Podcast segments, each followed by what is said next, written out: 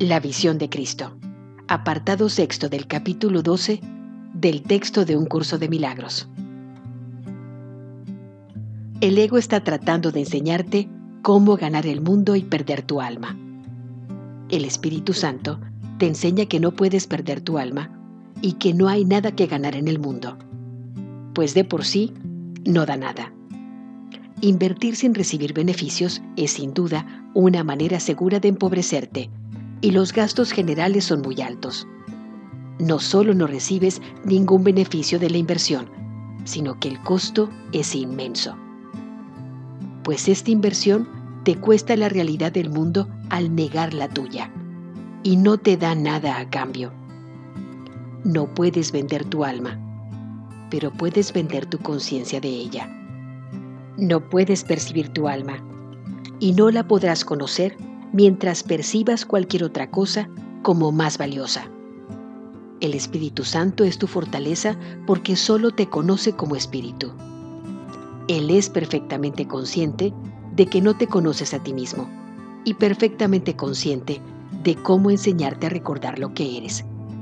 Puesto que te ama, te enseñará gustosamente lo que Él ama, pues su voluntad es compartirlo. Dado que se acuerda de ti continuamente, no puede dejar que te olvides de tu valía, pues el Padre jamás cesa de mantener vivo en él el recuerdo de su Hijo, y el Espíritu Santo jamás cesa de mantener vivo en el Hijo el recuerdo de su Padre. Dios está en tu memoria por causa de Él. Tú decidiste olvidar a tu Padre, pero eso no es realmente lo que quieres hacer. Por lo tanto, puedes decidir de otra manera. Y tal como yo decidí de otra manera, tú también puedes hacerlo. Tú no deseas el mundo. Lo único de valor en él son aquellos aspectos que contemplas con amor. Eso le confiere la única realidad que tendrá jamás.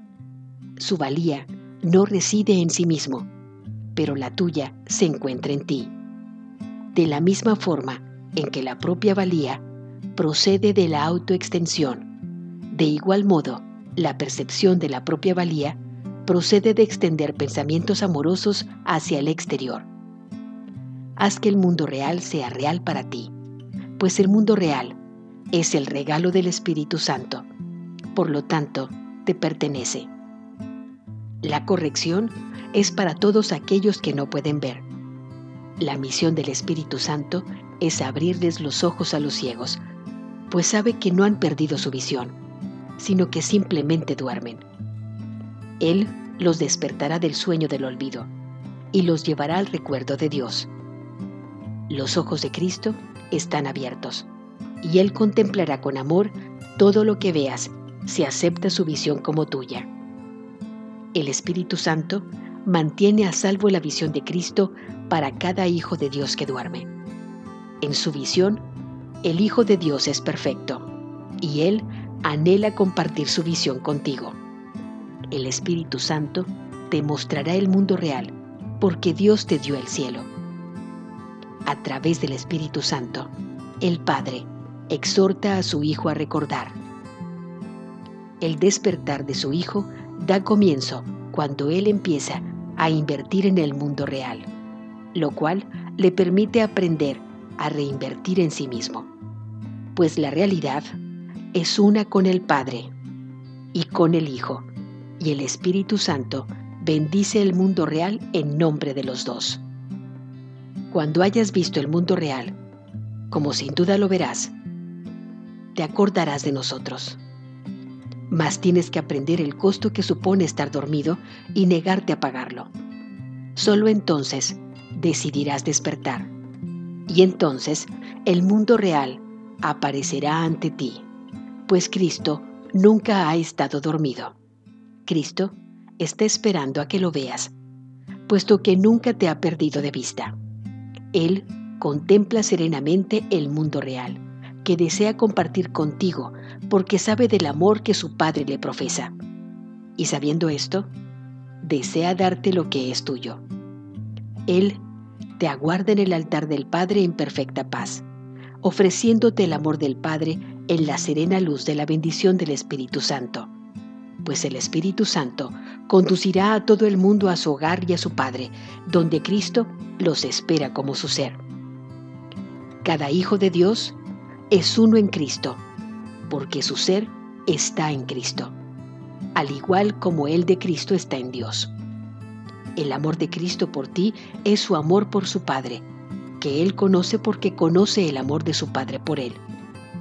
Cuando el Espíritu Santo te haya conducido finalmente hasta Cristo en el altar de su Padre, la percepción se fundirá con el conocimiento, porque se habrá vuelto tan santa que tu transferencia a la santidad será sencillamente su extensión natural. El amor se transfiere al amor sin ninguna interferencia, pues ambos son uno. A medida que percibas más y más elementos comunes en todas las situaciones, la transferencia del entrenamiento bajo la dirección del Espíritu Santo aumentará y se generalizará. Aprenderás gradualmente a aplicarlo a todo el mundo y a todas las cosas, pues su aplicabilidad es universal.